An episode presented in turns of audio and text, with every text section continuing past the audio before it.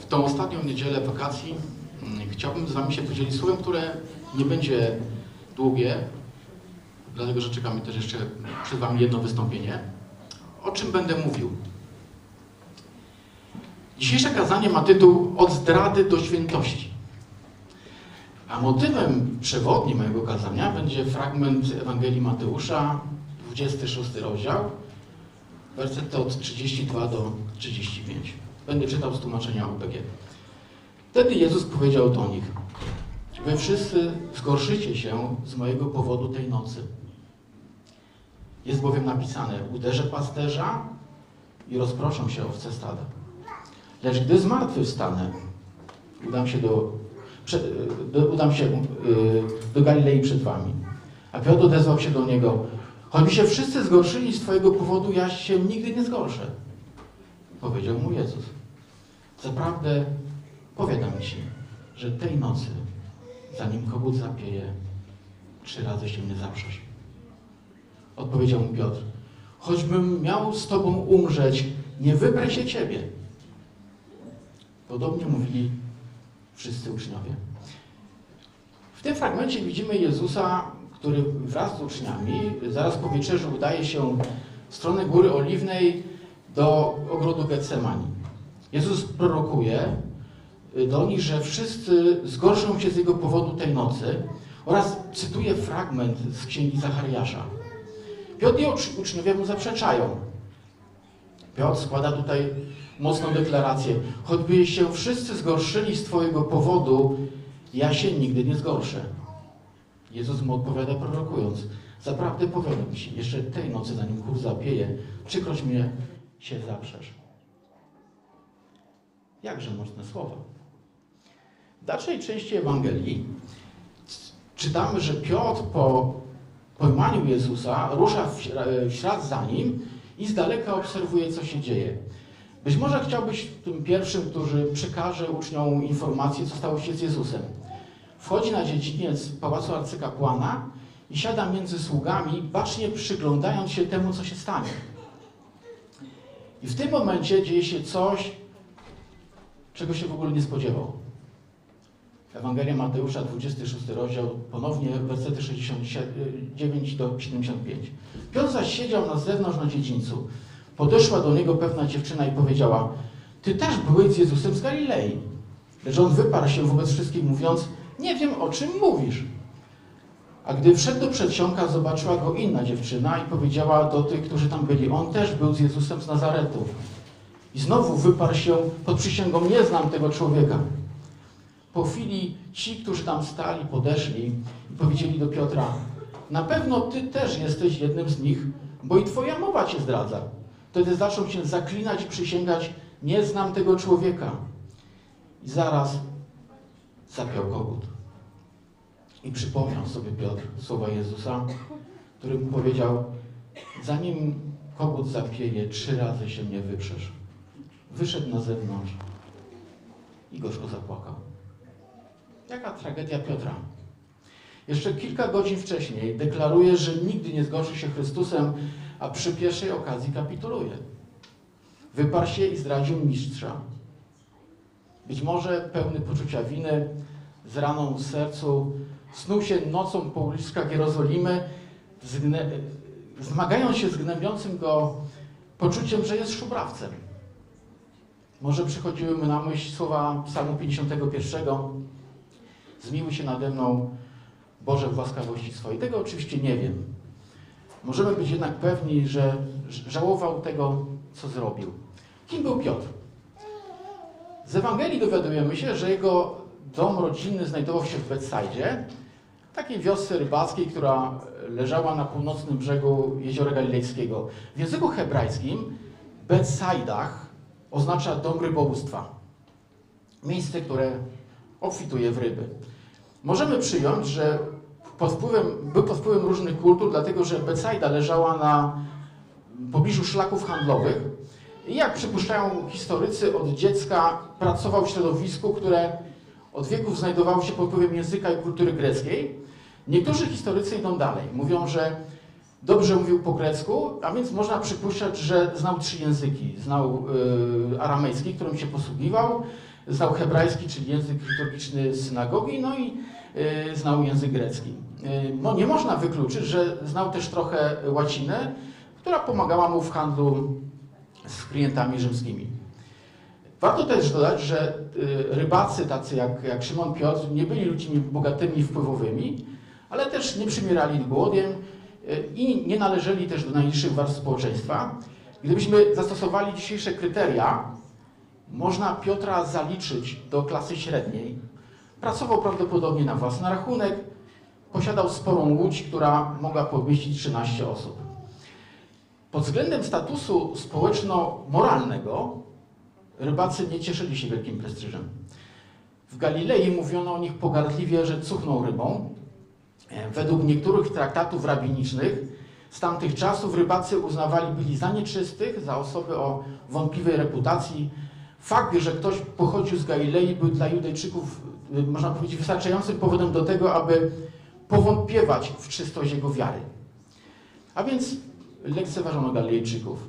Wypominano im często kontakty z poganami. Piotr był y, człowiekiem żonatym, po ślubie y, mieszkał w Kafarnum. W Kafarnum.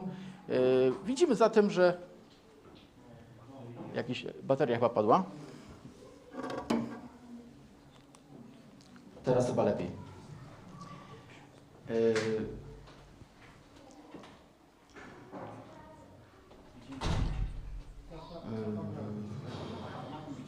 Tak, tak, tak. Ym, Widzimy zatem, że to był po prostu zwykły człowiek, taki jak każdy z nas. Yy, Nie można też wykluczyć, że był pod yy, wpływem nauczania Jana Chrzciciela.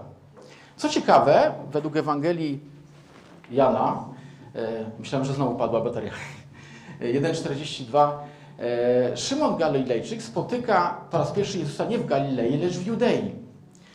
Z kart y, Ewangelii widzimy, że Piotr jest chętny do rozmów z Jezusem, pierwszy w wyznawaniu wiary i składaniu deklaracji.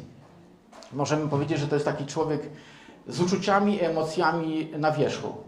Kocha Jezusa, przyjaźni się z Nim i dlatego po swojej zdradzie płakał. Wyparcie się Jezusa pokazało jednak, że najważniejsze dla Piotra było zachowanie życia. Co zatem spowodowało, że nie został uznany za zdrajcę wszechczasów, ale się stał jednym z największych apostołów, którzy oddali życie za Jezusa. Jak to się stało, że zdrajca zostaje świętym? Tajemnica leży w stanie jego serca. To relacja z Jezusem, którą Piotr zbudował. To ona dała mu siły, aby żyć dalej, choć w tym momencie w momencie zdrady nie wiedział przecież nic o śmierci Jezusa, której przecież nie był świadkiem, ani o zmartwychwstaniu, które nastąpiło kilkadziesiąt godzin później. Oczywiście o tym w tym momencie nawet nie pomyślał. Ta relacja pomogła Piotrowi przetrwać. Upadek Piotra był spowodowany strachem.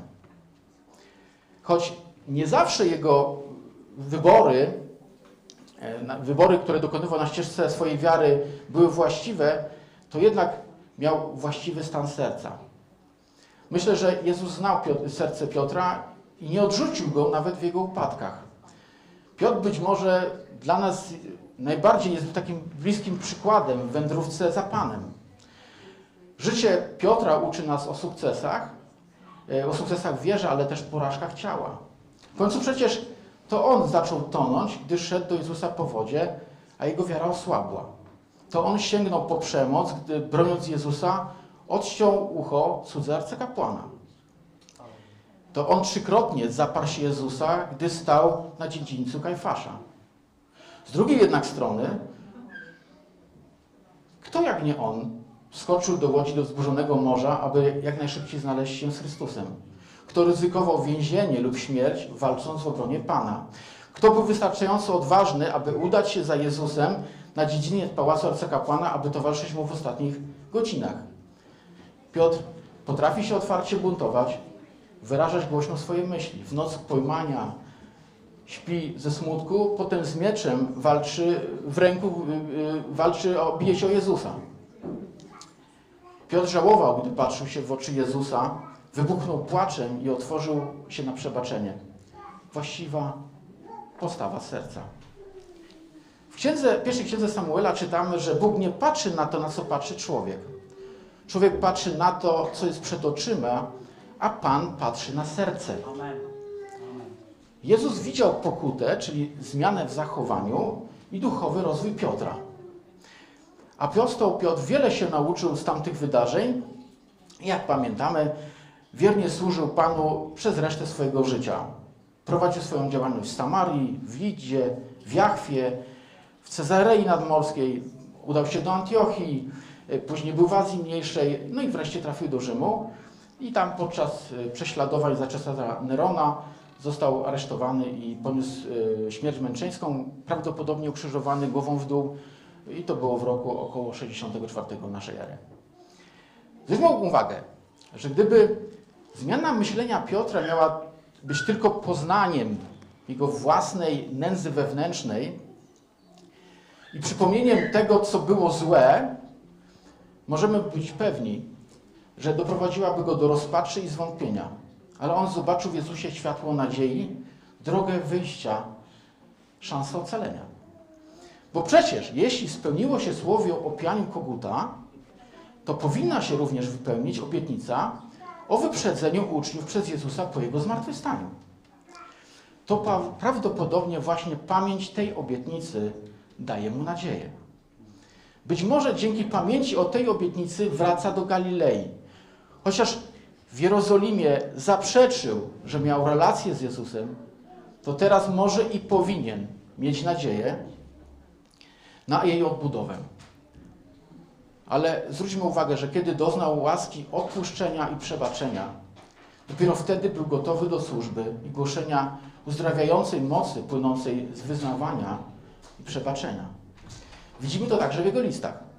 Widzimy w nich, jak wielką wartość miało przebaczenie, jakiego dostąpił, przypominając nam o tym, że nasze odkupienie zostało zapłacone nie czymś przemijającym, jak pisze w swoim pierwszym liście, srebrem, złotem, ale drogocenną krwią Chrystusa jako baranka niepokalanego i bez mazy.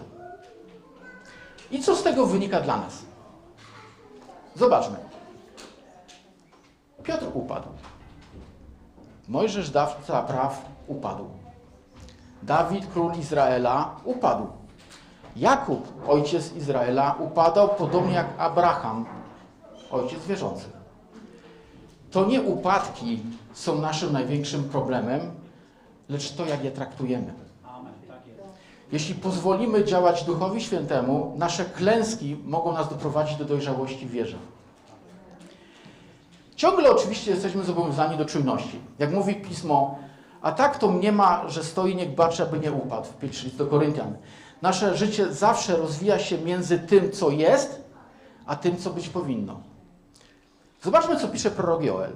Przeto i teraz jeszcze, wyrocznia Pana, nawróćcie się do mnie całym swoim sercem przez post i płacz i lament. Rozdzierajcie jednak serca wasze, a nie szaty. Nawróćcie się do Pana, Boga waszego. Nie chodzi o przeżywanie i wyrażanie smutku w sposób tylko zewnętrzny, ale chodzi o to, aby zbliżyć się do Boga przez radykalną, chociaż czasem bolesną zmianę życia. Cały czas chodzi o wewnętrzną przemianę. Od niewiary do wiary. Od fałszu do prawdy. Od postawy faryzeusza do postawy celnika. Od samolubstwa do miłości bliźniego. Od podstawy kapłana i lewity do postawy Samarytanina. I to jest tak długo aktualne, jak długo trwa nasze życie. Samo pamiętanie się, zmiana myślenia nie wystarcza do powrotu do stanu przed upadku. Sam żal jeszcze nie wprowadza nas do Królestwa Bożego. Musi temu towarzyszyć wiara w Boże obietnice o odpuszczeniu grzechów i zbawieniu. Jezus nam pokazuje swoim życiem, że ponad sąd, ponad prawo i obyczaje ważniejsze jest prawo miłości. Miłości, którą Bóg okazuje względem ludzi i miłości, która powinna nas być naśladowana przez ludzi wobec siebie nawzajem. Zwróćmy uwagę na to, że poczucie naszej wolności zależy od stopnia bliskości z Bogiem. Paradoksalnie, im bardziej brnę w grzech, który ma mi dać niby wolność, tym mniej widzę potem możliwości manewru i wtedy wydaje mi się, że nie da się już żyć inaczej. Bliskość z Bogiem sprawia, że czujemy się coraz bardziej wolni od różnych zewnętrznych rzeczy.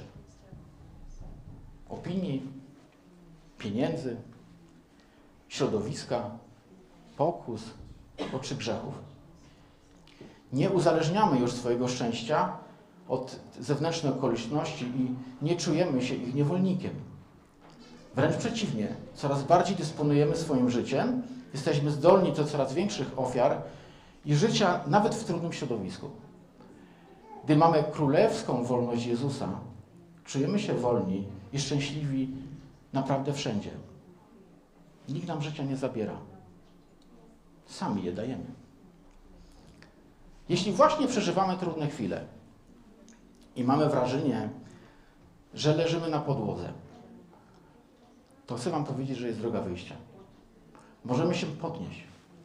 Jeśli Bogu na to pozwolimy, to On może przyjść do tej mrocznej doliny, do tej sytuacji, w której właśnie przebywamy. Poskładać nas i postawić na nogi i poprowadzić ku wspaniałemu życiu w wolności i w przebaczeniu. Co robić, kiedy upadliśmy i wiemy o tym? Być może nawet chcielibyśmy to zmienić. W głębi serca nie chcemy grzechu, ale to jest zbyt silne. Nie potrafimy już żyć inaczej lub nie, nie widzimy dla siebie żadnego ratunku. Co zrobić? Trzy kroki. Wyznajmy swój grzech i uwierzmy, że Jezus jest tym, który ma moc uwolnić nas z każdego grzechu. Bóg bardzo pragnie nas wyzwać z każdej niewoli. Pismo mówi, kto ukrywa występki, nie ma powodzenia, lecz kto je wyznaje i porzuca, dostępuje miłosierdzia. To pierwsze. Drugie, zmieńmy myślenie. Uwolnienie jest możliwe. Jest wyjście z każdej naszej sytuacji. Dla Boga nie ma rzeczy niemożliwych. Po trzecie, dajmy Bogu jak najwięcej okazji, aby Jego łaska zmieniała nas od środka. Pamiętajmy, że my nie walczymy z mocami tego świata. Dlatego o swoich siłach nie mamy y, najmniejszej szansy, by zmienić swoje myślenie i oczywiście wytrwać tym do końca. Musimy nauczyć się tego, aby zawsze być blisko Boga i nauczyć się, jak współpracować z łaską w Duchu Świętym.